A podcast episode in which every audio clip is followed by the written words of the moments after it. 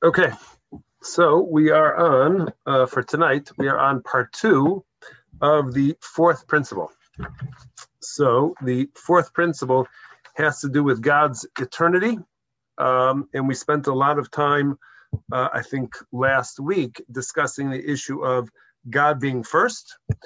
Um, and we, I think, when we ended off last week, we had been highlighting a little bit the difference between uh, uh, Aristotle, let's say, and the Rambam. That uh, the Aristotle is of the opinion that uh, there is a creator, but that God, for eternity, God has always been the creator. So there's an eternal God and an eternal universe. And the Rambam had said in the Moreh Nevuchim, amongst other places, and the Rambam and the Kuzari had said that logically uh, cannot prove that Aristotle is incorrect as far as this matter is concerned, but as a matter of religion, so it happens to be that we don't believe that that is true. We believe that God was uh, is uh, that the universe is not eternal, but God Himself is eternal. And we left off uh, wondering. Uh, we said that uh, one of the uh, the main emphasis that we have on all of these principles is why is it necessary to believe in that particular principle? Like the Rambam, if somebody does not believe in one of the 13 principles, whether intentionally or just or even out of ignorance, so that uh, means that they may forfeit their share in the world to come. So the question is, why is it essential to believe that God is eternal? Why can't uh, a person believe, you know what, like Aristotle said, God is eternal, the universe is eternal, it's all eternal. But either way, there's a God, and God gave us the Torah at Har Sinai in the year 2448, and we are now continued to be bound by that and all of the rest of the principles. So we subscribe to, we believe it, we believe in. We'll say Ani Maamins every day. We'll say yigdal. We'll say the whole uh, the whole thing. We'll say all of those things every day. Uh, it just happens to believe that uh, I believe that the universe is eternal, the same as God. So I think that's where we left off with that question sort of hanging over your mind. Uh, and I hope that you wouldn't turn into apikorsim between last week and this week. So it could be that those people who didn't show up, so maybe that, that they did make that wrong turn somewhere along the way between last week and this week. But we will now try and uh, and answer that uh, that question. So the uh, the answer that we're going to have it comes from Rav Yaakov Weinberg. Once again, he was the Rosh Yeshiva of of Ner Yisrael. Uh, and gave a series of lectures on the 13 principles, which then they ended up uh, transcribing and putting into a, into a sefer. So he says that uh, he's of the opinion that there's a logic by which we can prove, or we can demonstrate at least, that God is eternal and the universe is not. And he begins in a somewhat, uh, what I think is an interesting uh, uh, starting point as far as this is concerned. And that is the well known Medrash. The Medrash tells us, and the Gemara really also talks about it, that Avram Avinu uh, reached the conclusion that there, exi- that there existed a creator uh, who created the universe. That Avram Avinu himself uh, did not agree with the notion that there's an eternal universe, but God Himself, there is a God who created the universe yesh miyayin, that uh, that ex nihilo, something from nothing. How did Avram Avinu uh, arrive at this conclusion? So, uh, uh so uh, the, we're told that Avram Avinu looked around at the universe and he observed that there was an incredible amount of plan and purpose uh, for the world to just be some sort of cosmic accident for the number of, of things scientifically which have to fall into sequence in order for them to work. You can't have uh, this is your starting point or this is your starting point because these two things work in conjunction with one another. And the only way that they could exist is if both of them exist at the same time. One of them that uh, that comes to mind that they talk about is the digestive system. That the digestive system involves a lot of acid inside of the stomach, uh, and the reason why the stomach, uh, the acid does not burn through all of the internal organs is because there's some sort of mucous membrane inside of the stomach, which uh, is, I guess, impervious to the uh, to that acid, unless you get an ulcer or something like that. But generally, that the uh, the the membrane or the mucus inside of the stomach protects the rest of the internal organs from the acid leaking out. So now, which came first, the acid or the mucous membrane? So mucous membrane only has value in the event that there's acid there to be able to contain the acid from leaking out, from burning its way out of the stomach. So the membrane would not have developed on its own because there'd be no purpose for it. And whatever mutation would have began, begun that process would have been dropped because it was unnecessary.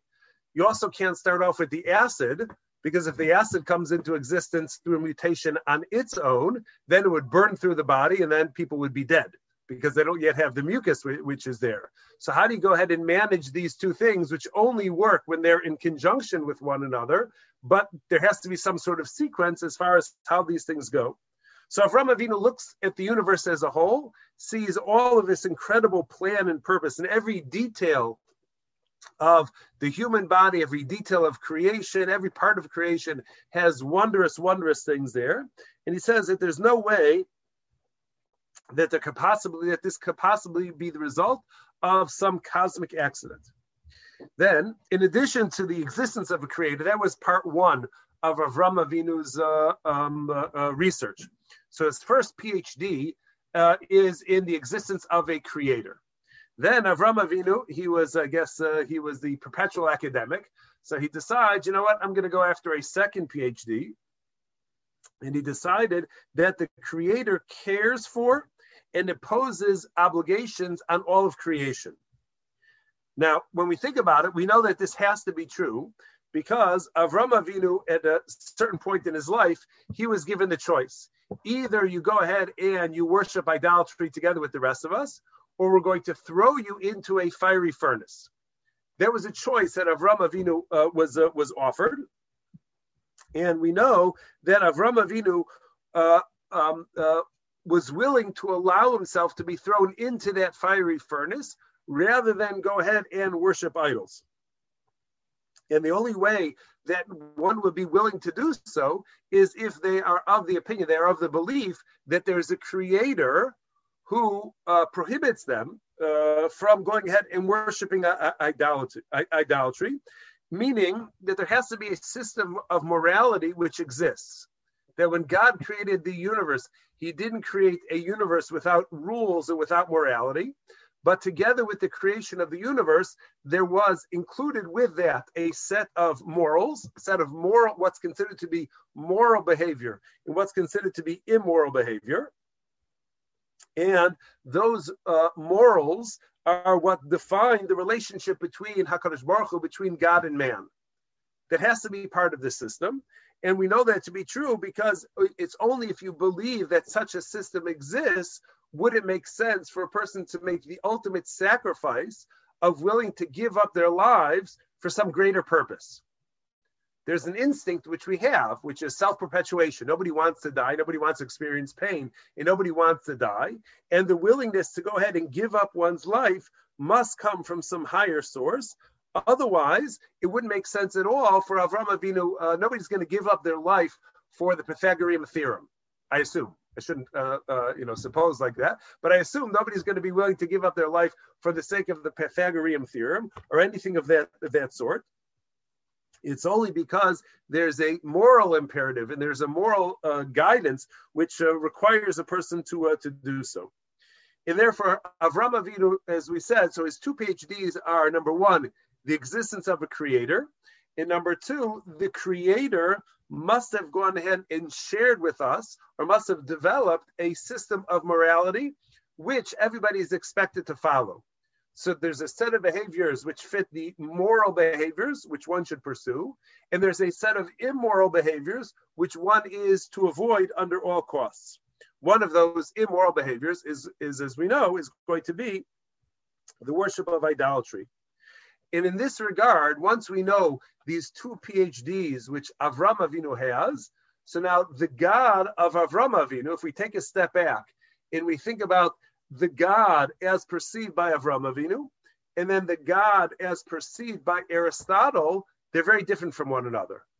They're fundamentally different from one another in the most profound of ways. Because in Aristotle's perception of God, so uh, the God uh, God uh, is who he is, and uh, that God is the creator. As we said, that God, uh, that the Aristotle's of the belief that creation is eternal. God is uh, is the uh, is the one who created the the eternal universe, and it wasn't a conscious choice which God made to create, because the very essence, nature, and character of God is to be the creator. So, in other words, that the uh, uh, that uh, God's role as the creator, as far as Aristotle is concerned, wasn't a quote unquote conscious choice which he made, but it's something which he felt obliged. Uh, again, it's it's hard to borrow that terminology, but it's something he was compelled to do because the very essence of his nature is that he is the creator. And as a creator, there's in a sense no choice but to go ahead and create. So Aristotle doesn't see God as an active force in the universe. God just is. Just like the universe, nobody asks the universe, why do you exist? Why did you come into existence? The the the, the universe wasn't asked and has no bechira, has no choice as far as that is. It just is. Why is the moon the moon? The moon is the moon because it just is the moon. Why is the sun the sun? You don't ask the those questions. You don't ask the question why to the sun or to the moon why they exist. They just exist. They just are. So in the same way, God, uh, the God, as far as Aristotle understands it, exists as the creator simply because that is the nature and character of that God. And therefore, there's no the question of why is there a universe never gets answered as far as Aristotle is concerned. There's no why the universe came into existence. There just is a, a, a universe.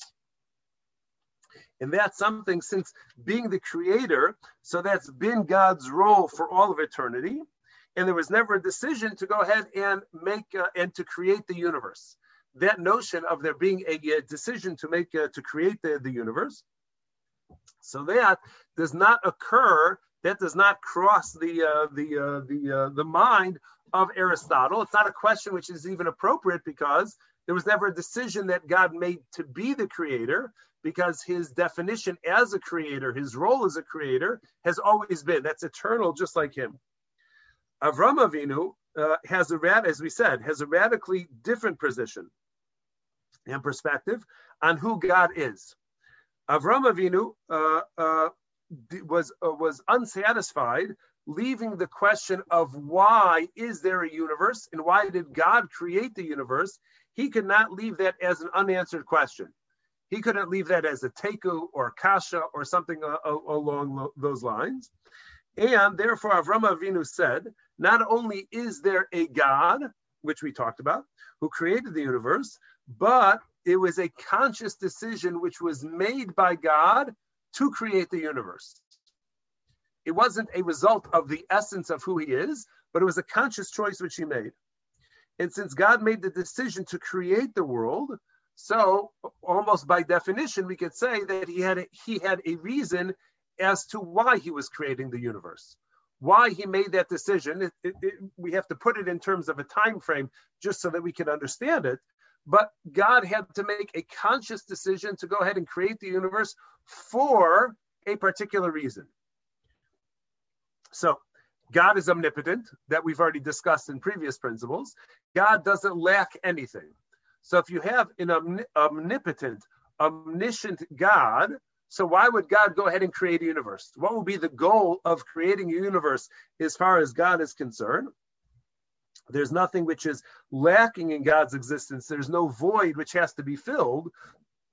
So, what would be the purpose in creating uh, God? So, Avram Avinu said, you know what? The only reason why God would create a universe, if he's not missing anything to his existence, there's nothing lacking in his existence, is in order to be able to give to creation. The one thing that God cannot do by himself is to be able to give to his creation. So if God is going to be a Baal Chesed, if God is going to be a source, and his de- the definition of existence is going to be that of Chesed, that of kindness, so God is going to create an entire universe so that he should be able to give to mankind. He should be able to give to creation itself some of his goodness. So God didn't create in order to take from creation, in order that they should serve him, in order that he should receive something out of this equation. but rather he created so that he should be able to give. It was a giving act and a loving act that God went ahead and uh, and created the world. And after all of that, that research by Avram Avinu, where he draws this conclusion that God uh, is a creator, he created for a particular reason, and the reason he created was in order to be able to give. So Avram Avinu says, you know what? If that's my perception of God, I'm going to pattern my life after God's behavior, after my perception of God's behavior. And that's why uh, we all know that of all of the avos, the the the uh, the forefather who personifies giving and chesed more so than any of the other is Avram Avinu. Because through his independent research in terms of God, his philosophical research in terms of who God is, so he realized that God must be a creator whose goal was chesed, and therefore it makes sense that the code of morality that that creator is going to expect of us is to also be chesed, is to also do this unbelievable kindness. And that's why we know, if we uh, remember from uh, from weeks ago, when we were reading the parshos about Avram Avinu, that Avram Avinu is just this endless passion for chesed. And he did chesed with the biggest of Rishayim. He didn't want to send Yishmael out of his home. He was willing to daven for the people of Sodom and Amorah that they shouldn't be that they shouldn't be destroyed. He was the ultimate chesed, always doing something for others, as much as he possibly could, because that was his life's work, based on his research and his understanding of the existence of God. That God, as the Creator, isn't just part of the definition of who He is, but rather was a conscious uh, choice which he made to create in order to be able to do good. So it turns out, as we said, that there's a, a, a, a great difference, a grand difference in terms of perception of God between Aristotle and, uh, and Avram Avinu. Aristotle never addresses the question why a universe exists and why God is the creator created the universe because he never made the choice to do so. That was just part of the essence of who he is from the beginning of time, from uh, for all eternity. Whereas according to Avram Avinu, it's an active God, and as an active God, the one who made the decision to do so, he did so with a moral code.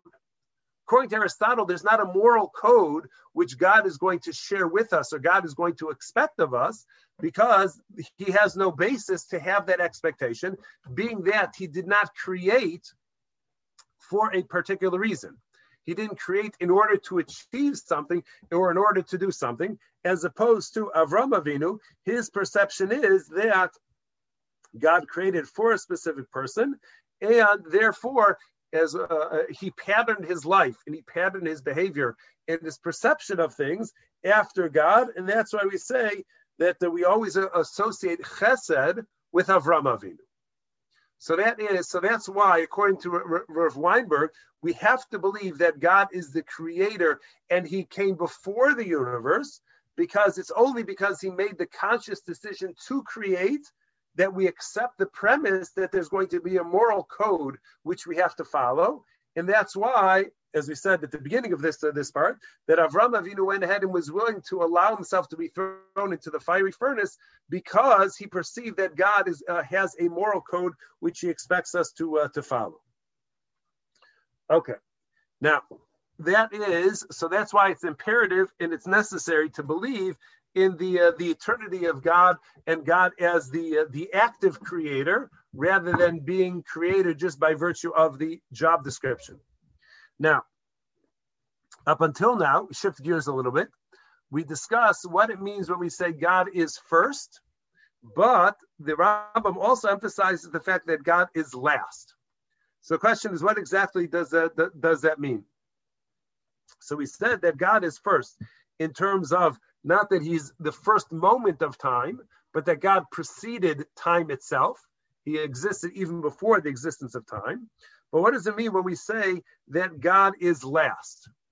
Now, it cannot be that God, that when we say God is last, who we shown for Acharon, it cannot be that we're emphasizing the fact that he exists outside of time, because already through the first statement that God is first, we already demonstrated that God exists outside of time. So once we know that God exists outside of time, so why do we go ahead and why do we describe God in terms of being last? So we'll have uh, two, dif- two different uh, answers to this uh, to this question. One a little bit more kabbalistic, and one a little bit more rational. So the first one is the kabbalistic one, and that is to understand the terms first, Rishon and Achron, first and last in terms of spiritual uh, in spiritual uh, um, uh, conversation. So in the spiritual world, we don't measure, we don't describe something as first or last in a time frame because the time frame, the timeline doesn't really exist so much uh, in the in spiritual worlds, but rather when we talk about first and last, the words which we would use in English, which would be more accurate for this, is cause and effect. Something which is described as first, so they are the cause of other things to come into existence. Something which is described as last, meaning they are the effect, they are the outcome of what the, of, of what took place. So let's take a, as an example. We know that there are Kabbalistically, we describe 10 sefiros, 10 emanations or 10 uh, characteristics by which God is going to influence or is going to be able to impact the, this, uh, this world. That's how God relates to the world. And the mystics tell us, the Mekubalim tell us, that the order of the emanations, the order of these 10 sefiros, is something which is very specific, and each one builds upon the previous one. So we know that, let's say there's chesed, Avram Avinu came first. Only after chesed could you have gvura. Would you then have the next one, which is strength? And only after chesed and gvura would you have tiferes, would you have beauty, which is Yaakov Avinu. It's not just uh, by coincidence that they uh, that Avram, Yitzchak, and Yaakov appeared in that order. The only way for there to be a Yitzchak is to have been built on an Avram Avinu, and the only way for there to be a Yaakov is to be built on both Avram and Yitzchak. So those are things which are, all of these things are very specific. So above the seven spheres, we talk about, let's say, uh, between Pesach and Shavuos during Sefiras Omer, we talk about the seven lower sefiros. That's going to be the Chesed, Gevura, Tiferet, Netzach, Yesod, Hod, and Malchus. I think I got them in order. So that's going to be the seven, uh, the seven lower spheres. Then there are the upper three, which is easy to remember because Chabad uh, has adopted that as the acronym for their group, Chachma, Bina, and Das. So those are the, there's the upper three, and then there's the lower seven. So of those upper three, so we know that they're also going to be in a very specific order. There's Chachma, there's Bina, and Das. Uh, wisdom, understanding, and knowledge, let's say. So these also uh, are very specific. I think the example that they say in order, in order to understand the difference between chachma and bina is chachma. They say sort of uh, as, as a joke, but there's a there's a lot of truth to it. That chachma is to know that a, a tomato is a is a fruit. So that's a piece of knowledge. Bina is to understand that even though a tomato is a fruit, you don't put it in your fruit salad. So that's going to be bina. That's going to be an understanding. You take that knowledge and you demonstrate an understanding of how to work with it. So that's going to be a bina. Das would probably be to be able to figure out how to uh, to identify the characteristics of a fruit. So you should be able to identify other fruits as well. You should be able to look at a pear and say, "Oh, I already know the characteristics of fruit. I have I have chachma as far as uh, I have sorry I have das as far as what a fruit is, and therefore I can now identify that an apple is a fruit and a pear is a fruit and an orange is also a fruit, even though they look very different from one another." So this is a process um, uh, uh, that so the the sequence of Chachma, Bina, and Das is not a time related sequence. It's not that one has to begin at one o'clock, one begins at two o'clock, one begins at three o'clock, or it's not one is in January, one is in June, and one is in December, but rather Chachma, Bina, and Das, that process is something of cause and effect. That Chachma is the foundation, on the foundation of Chachma, you could then have Bina, you could then have understanding. Then once you have Bina, then you could build on that and you'll have the Das, you'll have the wisdom which is associated with that. So it's first, first and last is which is cause and effect, rather than following a sequential or a linear timeline to be able to say that this one preceded in time another one. So when we talk about God being the uh, uh, God being first and last, so we don't mean to say that God is before the universe and God is uh, after, but even after all is said and done, um, God is the beginning, right? Everything which exists exists because of God. But even after all of creation, you go through all of those universes which we talked about, all the way from God to the physical universe in which we exist. After all is said and done, you still have God. That's the Ein Od Milvado, that there's nothing else other than God.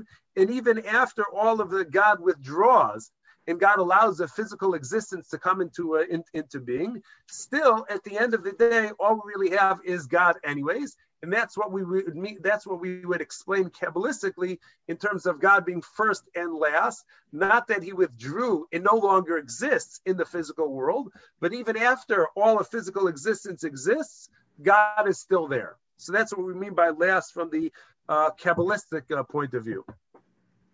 Then I told you there's going to be a more rational explanation of what we mean in terms of first and last. And that is um, to say that um, uh, God, the, the, the, definition of God being last, or the characteristic, uh, or the trait of God being last, is really going to be uh, understood in the context of God being first. Meaning what? So if we were merely to say that God is first, and through that, we would say that God uh, exists outside of time, that God is eternal and God exists outside of time. So we wouldn't have necessarily a clear definition as far as what eternal means. Because it's possible to conceive of a creation that has a beginning but no end. Once the universe comes into existence, so why would we think that the universe would ever cease to exist? There's no reason that we would say, there's no reason to think or to assume that the planets or the galaxy will at some time cease to exist. From a rational point of view, from a, a, a simple uh, uh, uh, observation, there's no reason to think that, that, that, that that's true. Now, it happens to be that scientifically, scientifically, there's a law of entropy. The law of entropy, or the theory of entropy, uh, tells us that the world is slowing down and is growing more and more disordered. Uh, but uh, as far as what we are able to observe, so we don't observe that actually taking place. We don't observe a slowing down of the spinning of the earth. We don't see anything in the uh, in the universe becoming more and more disordered necessarily. It's always interesting to think about from this uh, this perspective of, of entropy. What was the point at which it had reached it's uh, this state of order, which then it's now uh, devolving into disorder. What was that that pinnacle of where things were, were, were at their highest point, and now entropy is that they're going down? Because if the world started off with nothing, and then the universe came into existence, so it has to have sort of like peaked at some point, and then once it peaks, then it's already going to be on its way down. It could either be on its way up or it's on its way down. Okay, but that's neither here nor there. I'm sure scientifically there's a, uh, a good explanation for that. I just don't have the uh, the science background.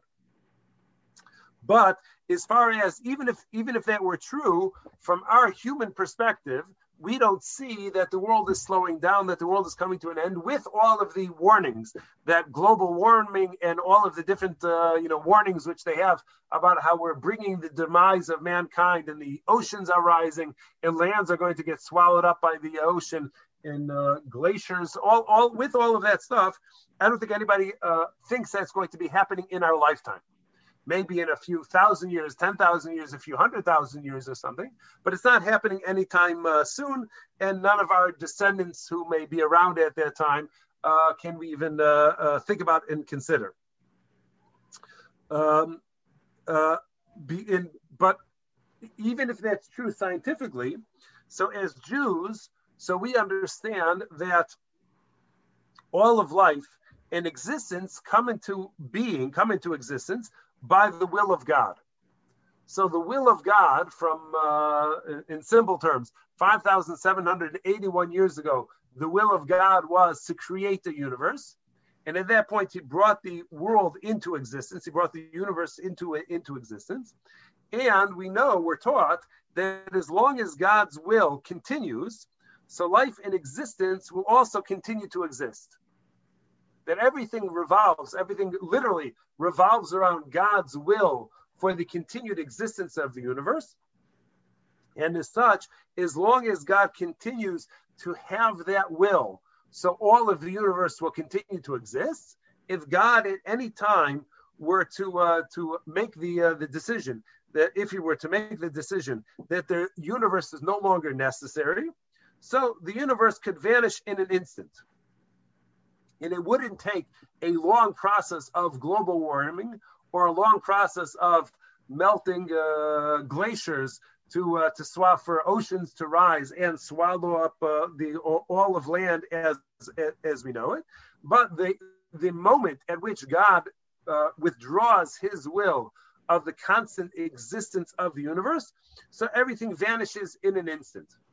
And we talked about this in some of the earlier principles in terms of the frame by frame uh, existence of the universe, that every moment God wills the universe to exist, and therefore every moment there's, in a sense, a new creation. But in, as soon as God pulls that plug, so it doesn't matter what you're in the middle of or what you were in the middle of watching. If that plug is pulled, so then everything like uh, like on a movie screen or a television screen, if you pull the plug in the middle of your show, the screen just goes blank. It doesn't slowly go uh, go blank, but it just goes blank because there's nothing else to uh, to see.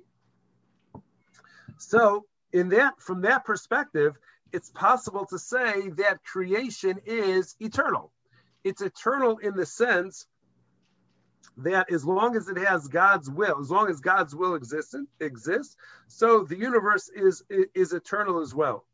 The phrase which I wrote down that uh, that captures this idea is forward eternity. I don't remember now from all the years ago when I uh, where I got that uh, that phrase uh, from, but forward eternity meaning that it will always exist as long as God continues to will its existence. But when we talk about something uh, being eternal, so we don't mean that it will continue to exist as long as uh, it seems reasonable. Uh, if you look over Arnie's left shoulder, I think it's his left shoulder, although it might be a mirror, but there's a mountain over there. So that mountain over his shoulder, as far as we know, as far as our, our, our rational minds are concerned, that mountain is going to continue to exist uh, forever forever and ever and ever and ever and ever. The mountain isn't going to go anywhere. It's not going to pick up and retire in Florida or the Bahamas or even Yerushalayim. That mountain is there for uh, for the rest of uh, for the rest of time. So, but when we talk about God being eternal, so we don't see God being eternal even in the same sense as the existence of that mountain over Arnie's uh, shoulder. Creation that has a beginning but no end uh, it has a major limitation uh, in terms of its uh, in terms of its existence, because even if something is going to continue forever and ever and ever and ever, as long as it had a beginning, that means that it can't truly be described as eternal. So we have to emphasize both points over here. We're emphasizing number one, God is being the beginning or preceding even the beginning. And then also the fact that God is going to continue even beyond that which is there. But being that we can think that God being last is similar to the universe, which is not really going to have an end. So, what we're striving to do is we are striving to give a precise definition of eternity. And that means that, that God is not only first in terms of having brought the rest of the universe into existence, but God is also going to be without end. And in theory, not that it will happen, but in theory, God could go ahead and he could outlive the entire universe as well. Again, borrowing those human terms to say that he's going to outlive, but he can outlive uh, all of creation as well, which we may, from our human perspective, we may go ahead and think that once the universe exists, so it's going to exist for all of uh, eternity. So therefore, we emphasize that even as far as our perception is concerned, that the universe is eternal, and it's going to be there for uh, for all of time. God's eternal nature is something which is even beyond that. It's something which is uh, which uh, which could exist even after even if the universe were to cease existing. God's eternal nature would allow him to continue uh, to continue to exist. So that's the uh, the emphasis on God being last in creation, not just uh, being first. Okay. So let's uh, take a moment over here and summarize what we have in this uh, this uh, fourth principle, and uh, we'll probably get out uh, early tonight. Plenty of time to uh, to walk to show. So we say, but the, the, the summary of this principle goes goes as follows, and that is that we would describe God when we say that God is eternal. That's the nature of the that's the essence of this of this principle. So what that means is is that number one, God has no beginning, no beginning in terms of time and uh, God is also the cause of everything which existed. Not like Aristotle, who says that there's an eternal God and an eternal universe, but the understanding that God created ex nihilo or created yesh miayin, so that means that God preceded everything else which, which exists. And his eternal and infinite nature exceed anything else which we would uh, which we would describe in human terms as being eternal or infinite. So that's why we say God is first and last, but first and last existing outside of time. And he was there before creation uh, came into existence. And if God were to cease having the will for creation to exist, the universe would stop existing, but God would still be there. He's at the beginning, he's at the end, He's there when they open up the uh, the uh, the theater. He's there whenever the lights go out and everybody goes home. He's going to be there after the show is over. He's going to be there all that time during that that time. So God is there as a creator, and also the kabbalistic meaning of this is that God is not only first and last in terms of our uh, association of that of a timeline, but God is also going to be first and last in terms of being the cause of everything which came into existence and he's also going to be the effect of everything which came into existence.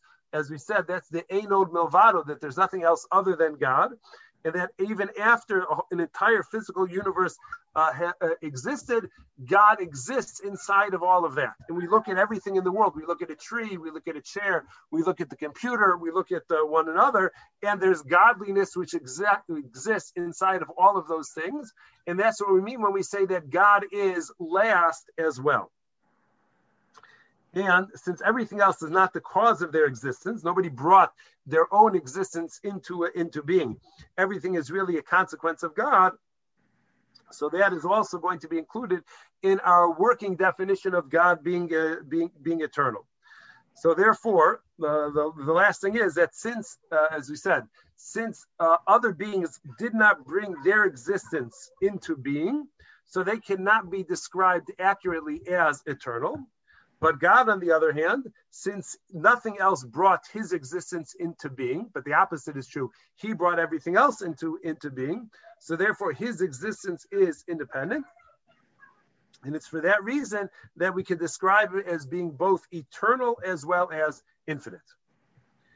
And that is uh, what I got as far as the uh, the end of the uh, the fourth principle. Um, so I think we'll, we'll hold it over here. So next week we begin the fifth principle. Now remember, the fifth principle is going to be important. Number one, because it addresses the issue of davening.